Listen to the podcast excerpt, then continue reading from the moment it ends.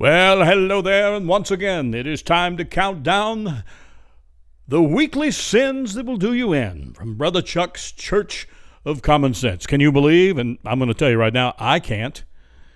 This is the last weekend of October. Our countdown is for the week ending October 28th, since technically, weeks began on Sunday. The last weekend of October. Also, by the way, the last week of Daylight Savings Time. Yes, it is next weekend that we will set the clocks back an hour, and we'll have about 7 hours of daylight a day.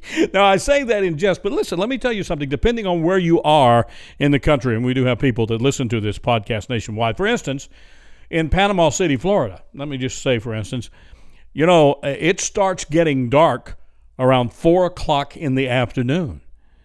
And that's after getting daylight around 7:30 in the morning. So there's some short days close to the edges of the time zone. All right, so we'll just say that about there.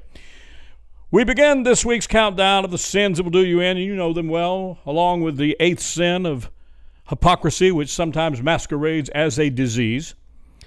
There is ignorance, pride, deception, greed, laziness, apathy, and the sin that gets us started this week on our number 5 position in the countdown, the sin of pride. Finally, we have a new Speaker of the House.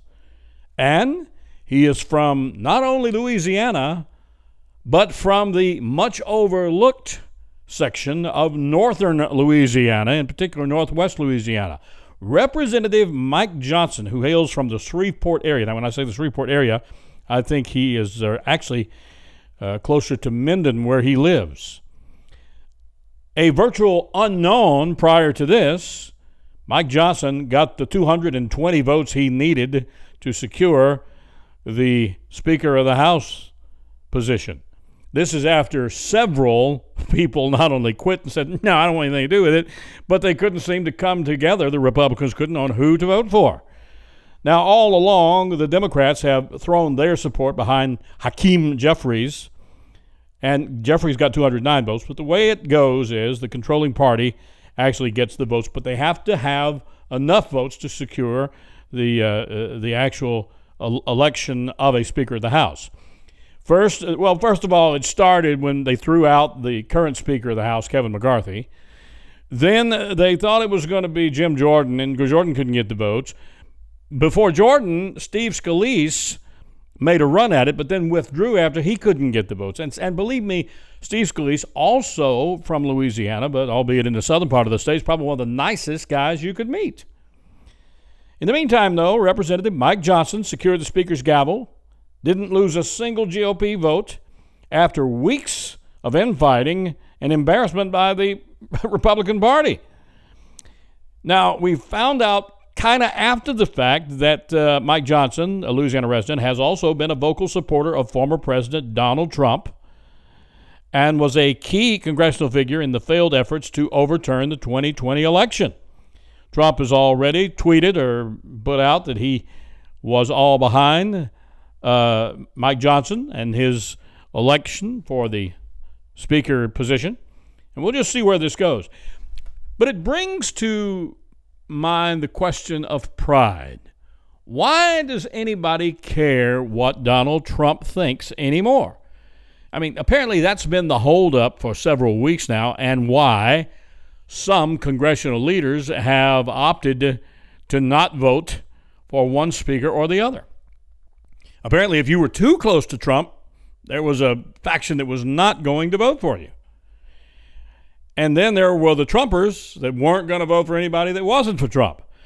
So then the question, along with the sin of pride, why is Donald Trump, even though he hasn't been in the office now for almost 4 years, still apparently dictating what goes on in the Republican Party?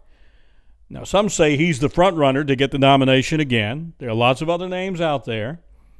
I'm going to tell you my personal view on this. Nikki Haley's out there, and I'm telling you right now that a Trump-Haley ticket would be hard to beat. But I don't know that Donald Trump can get the nomination. There are lots of Republicans that are afraid that if we put Trump on the ballot once again, that's just going to secure the White House for Biden, Who knows these days? Do I believe, after watching what went on in the 2020 election, that the vote tally will be fair? I do not. Of course, this happened to me way before the 2020 election. You know, listen, I grew up and was around Louisiana politics all my life, and Louisiana is the most corrupt state in the union.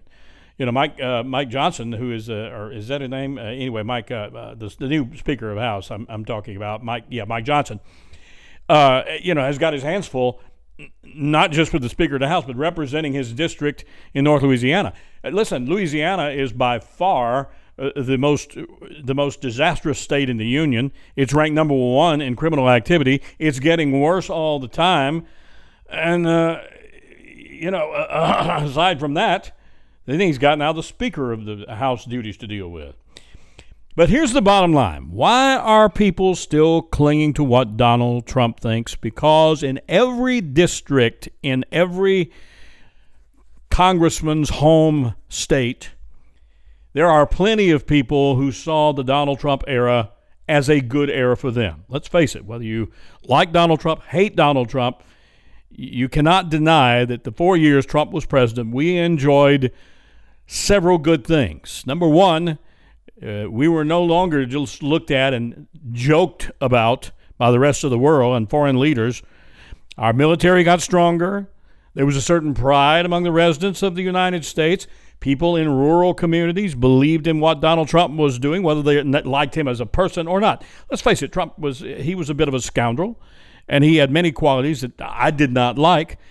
But as a businessman, he's done well. And as a leader, he's done well. And he had the American spirit and the people's support behind him. And that's why what Donald Trump thinks today still has a lot of power in Washington. So Mike Johnson, good luck to you, new Speaker of the House.